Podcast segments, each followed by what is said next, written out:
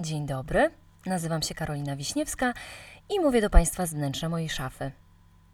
No cóż, w mojej głowie zabrzmiało to zabawniej. Nie wiem, jak e, zaczyna się podcast, więc postanowiłam zacząć w ten właśnie, jak widać na załączonym obrazku, dość nieudolny sposób. Tym bardziej, że rzeczywiście siedzę w szafie, bo nie mam profesjonalnego studia nagraniowego, a chciałam, żeby mój głos był bardziej. Mm, po prostu bardziej. Niech to wyznanie będzie świadectwem tego, że w branży podcastowej ciężko nazwać mnie rekinem biznesu, bardziej takim delfinem, płotką, co by nie powiedzieć, leszczem. Żeby rozwiać wszelkie wątpliwości, podcast ten będzie o książkach. Od pięciu lat piszę recenzję na mojej stronie karowiśniewska.pl i nie zamierzam tego porzucać, od razu mówię. E, tak się słucham i myślę, że chyba nie brzmi jak entuzjastka form podcastowych. Słusznym byłoby teraz Państwa pytanie, co w takim razie tutaj robię? Otóż podcast mój powstał, bądźmy szczerzy, na skutek licznych presji społecznych wywieranych na mnie przez bliższych y, i dalszych znajomych, a także nieznajomych. E, Moja przyjaciółka zwykła mi brutalnie przypominać, że pisanie recenzji to forma przestarzała, bo ludzie y, nie czytają, ludzie chcą słuchać. Ale z drugiej strony to nadal są recenzje książek, których jednym z celów jest promowanie czytelnictwa. Więc w sumie taka teza jest dla mnie dość smutna. Ale to nie jest oczywiście tak, że skoro mi kazali, to zrobię to byle jak, nic bardziej mylnego. Jak już się za coś biorę, to staram się, żeby to jednak było na odpowiednim poziomie. Zresztą zamierzam tworzyć podcast o książkach w kraju, w którym ponad połowa obywateli nie jest w stanie przeczytać jednej książki rocznie. Co może pójść nie tak? Przecież to jest gotowy przepis na sukces. I zanim przejdę do pierwszej książki, chciałam tylko powiedzieć, że mój podcast nie ma jeszcze tytułu i pomyślałam, że jeśli mają Państwo jakieś pomysły, to można je wysyłać na kontakt małpakarowiśniewska.pl razem ze skargami, zażaleniami i propozycjami kolejnych książek. Gorzej, jak się okaże, że nikt nie dał rady wysłuchać do tego momentu i nie dostanę żadnego maila. No ale nieważne, ja się szybko nie zniechęcam. E, Czuję się jeszcze zobowiązana zaznaczyć e, jedną rzecz, zanim zacznę mówić o dzisiejszej książce. Akurat dzisiaj wybrałam książkę trudną i to był mój świadomy wybór. Nie jest to książka trudna tylko ze względu na temat, jaki porusza, ale jest też napisana w bardzo specyficzny sposób, co pokażę Państwu cytując fragmenty. Ale mimo wszystko mam do Państwa małą prośbę. Proszę postarać się tym nie zniechęcać. Ja czytam różne książki i to widać na moim blogu, mam nadzieję. Y, I to nie będzie jak y, u Hitchcocka, że na początku jest trzęsienie ziemi, a potem napięcie już tylko rośnie. To znaczy, ja mam nadzieję, że emocje będą rosły, ale że będą to emocje różnorodne, a nie tylko takie, które robią w głowie spustoszenie, a w sercu masakrę. Obiecuję i nadaję Państwu pełne prawo, żeby mnie trzymać za słowo, bo ja z obietnic zawsze rozliczam. I siebie, i innych. Także miejmy to za sobą i zmierzmy się z tym ciężkim kalibrem. Swoją drogą, moja wspomniana już wcześniej przyjaciółka, o której e, pewnie będę mówić od czasu do czasu, bo to ona e, wywierała na mnie najwięcej nacisków o podcast, powtarzała mi, że ludzie nie chcą y, słuchać o trudnych książkach, chcą książek lekkich i przyjemnych. No, nie można mieć wszystkiego, kochana. Doczekałaś się podcastu, ale zaczynamy z grubej rury. Anne Boyer napisała książkę pod tytułem Obumarła. Ból, słabość, śmiertelność, medycyna, sztuka, czas, sny, dane, wyczerpanie, rak i opieka. Mhm, dokładnie tak brzmi tytuł. Już wszyscy wiedzą, że nie przesadzałam, ostrzegając, że będzie dzisiaj na serio. Ja mam ogromny problem z tą książką. Nawet jest mi wstyd. E, Nie dlatego, że się nie przygotowałam, głupio byłoby mówić podczas swojego pierwszego podcastu, będąc nieprzygotowanym. Przygotowałam się, przeczytałam tę książkę dwa razy. E, Mam pełno zaznaczonych, e, ważnych w moim odczuciu fragmentów, ale wciąż nie czuję się na siłach rzetelnie opowiedzieć treść tej książki. E, Ja przeczytałam w swoim życiu kilka książek o walce z nowotworem. Przeczytałam Chustkę Joanny Sałygi, Magda Miłość i rak Aliny Mrowińskiej, Neurolożkę Barbary Lipskiej. Ale to były takie książki do płakania. To poczucie nieszczęścia, beznadziei, bezsilności, e, potęgował fakt, że wiedzieliśmy, że to wszystko działo się naprawdę. Tymczasem dostajemy do ręki książkę, która nie jest tkliwą opowieścią o tym, jak bohaterka wstaje rano, jak jest pogodzona ze swoim losem i dzielnie, bez cienia sprzeciwu, znosi trudy kolejnych wlewów, naświetleń i operacji. My dostajemy książkę, która jest przepełniona buntem.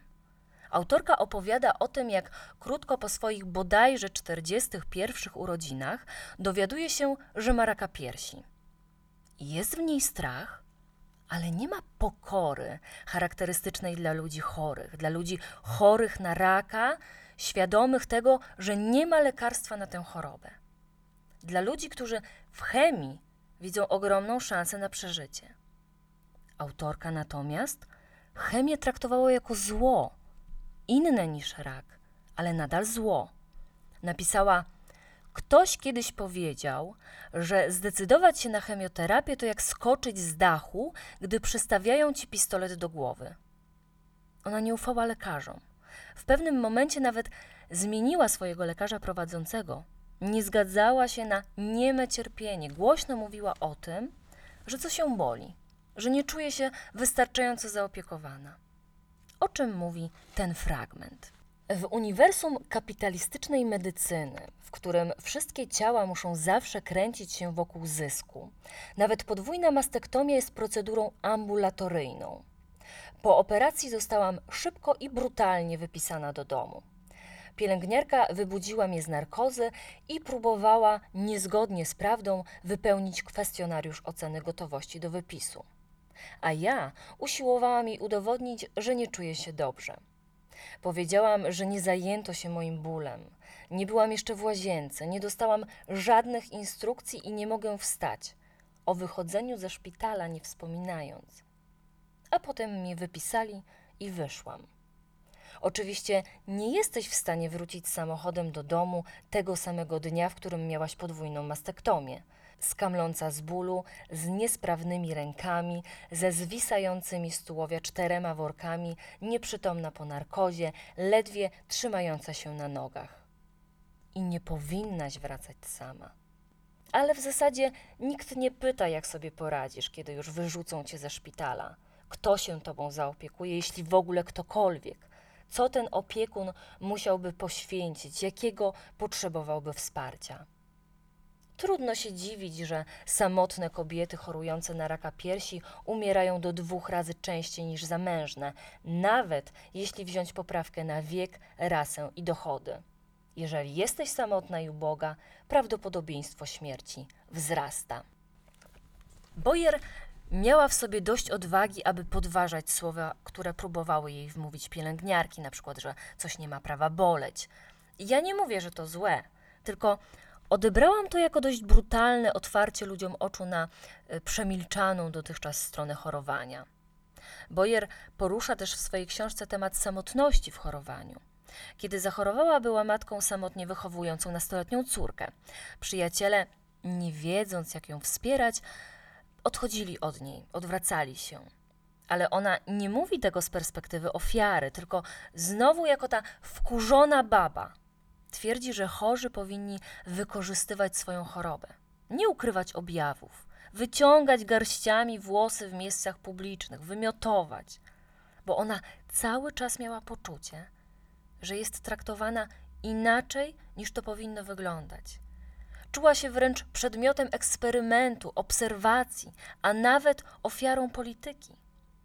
Zaznaczyła, że książka nie jest przeznaczona dla ludzi zdrowych ale według niej, tak naprawdę, nawet jak ktoś teraz jest zdrowy, to wcześniej chorował albo niebawem zachoruje, bo nie ma innej opcji. I mam też fragment opisujący jej wspomnienie traktowania. Proszę posłuchać. Onkologia jest genialna, jeśli chodzi o wywoływanie uczucia opuszczenia. To dlatego nigdy nie uwierzę, że sprawy zawsze miały się tak źle, jak mi się wydawało, nawet jeśli mogło być jeszcze gorzej. Diagnozowanych pacjentów trzyma się w zimnych pokojach, a technicy stoją w innych, za szybą i mówią do nas przez słuchawki. Chirurdzy oznaczają części naszych ciał fioletowymi flamastrami. Niektórzy bliscy nas opuszczają, obcy fetyszyzują nasze cierpienie. Często jesteśmy tak chorzy, że nie możemy przebywać wśród ludzi i przestajemy wyglądać jak my. A jeśli jednak wyjdziemy do domu, żałuje się nas jak porzuconych zwierząt. W jednym z rozdziałów autorka opisała dokładnie, ale nadal na chłodno, 10 rodzajów bólu. Od bólu schodzących paznokci po morderczą apokalipsę bólu umierających zakończeń nerwowych. To są dokładnie jej słowa. W innym rozdziale poruszyła temat oszustw, kiedy lekarze przepisywali chemię zdrowym osobom, wmawiając im raka, albo nawet usuwano piersi zdrowym ludziom. To są przerażające praktyki, które wiążą się z ogromnymi pieniędzmi, bo jak nie wiadomo o co chodzi, to chodzi o pieniądze. Ale jest jeszcze druga strona medalu, bo autorka wspomina też, że jedni kłamią, że, y, że ktoś jest chory na raka, mm, ale są też takie osoby, które kłamią, że oni są chorzy. I w tych wypowiedziach widać bunt, widać złość, ale to wszystko rezonuje takim krzykiem niesprawiedliwości i niezrozumienia. Kiedy to czytamy, to mamy wrażenie, że autorka jest silna, jest twarda, jest niezniszczalna, ale wnikliwy czytelnik bez problemu zauważa, że ona jest taka silna, bo nie ma innego wyjścia. Ja zgubiłam ten fragment, albo to jednak nie był cytat, tylko moja interpretacja słów autorki, żeby przestać heroizować chorych na raka bo ten heroizm nikomu nie jest potrzebny. Oni potrzebują czegoś zupełnie innego. Konkludując, cała ta książka jest dla mnie bardziej traktatem filozoficznym, bardzo dokładnie przemyślanym procesem chorowania, ale nie tego procesu, który możemy znaleźć w pierwszej lepszej książce o chorym na raka, tylko procesu tego, co dzieje się w umyśle chorego, o jego przemyśleniach na temat chorowania, a nie o samym chorowaniu. To nie jest książka, którą lekko się czyta. Wcale nie dlatego, że temat nie jest lekki, ale jest napisana w bardzo specyficzny sposób, tak jak już e, powiedziałam wcześniej. Dodatkowo każdy rozdział dzieli się na krótkie fragmenty, jakby napisane na gorąco. Chociaż wiemy, że, e, że to nie było pisane na gorąco, dokładnie przemyślane. Jak na przykład ten. Chemioterapia to modernizm śmierci przeciwko śmierci. Chirurgia to oświecenie. Rekonstrukcja to faza, która wymyka się periodyzacji. Medycyna przeciwko nieobecności. Hodowla nie tyle upraw, ile pozorów na polach świeżo posypanych solą. Niepełnosprawność to wszystko, co nie jest historią. Pole bitwy zmienione w 7-Eleven, na którym ktoś wysprejował cierpienie bez zwycięstwa. I to jest właśnie taki mini podrozdział, oddzielony fragment, który składa się na całość. Ja przepraszam, ale, ale w tle słychać y, wirującą pralkę. Jeśli to słychać, to, to przepraszam, ale ostrzegałam. Warunki są spa spartańskie. Dobra. Szanowni Państwo, ta książka była dla mnie ogromnym wyzwaniem. Ona mnie zaskoczyła, bo spodziewałam się czegoś zupełnie innego, ale przede wszystkim zawstydziła mnie tym, że po dwukrotnym przeczytaniu ja ciągle mam poczucie, że za mało z niej wyniosłam. Każdy mól książkowy przynajmniej raz w swoim życiu powiedział, że książek tak dużo czasu tak mało. Ja nie czytam jednej książki kilka razy. Bardzo często wracam do przeczytanych książek, ale raczej do fragmentów, które zawsze zaznaczam podczas czytania. Wyjątkiem jest jedna z moich ulubionych książek, Świat Zofii. I nagle zostałam. Szukam dobrego słowa. Spoliczkowana. Zostałam spoliczkowana książką obumarła i ja ją musiałam przeczytać po raz drugi. Myślę, że to jest jedna z tych książek, która z każdym kolejnym przeczytaniem daje nam coś nowego, rzuca inne spojrzenie na tekst jako całość. Za każdym razem można wynieść z niej coś, co poprzednio przegapiliśmy. Nie wiem, czy kogokolwiek zachęciłam do tej lektury, ale z drugiej strony, ja chciałam opowiedzieć o arcyciekawej książce, bez presji, że każdy musi ją przeczytać. Właśnie tak chciałabym, żeby wyglądały moje podcasty. Nie zawsze będę opowiadała zarys fabuły, ale na pewno zawsze będę mówiła o tym, co każda książka zrobiła mi w głowie, co z niej wyniosłam, czym nakarmił się mój wewnętrzny krytyk. Przepełniona nadzieją, że taka forma przypadnie Państwu do gustu, dziękuję za dzisiaj.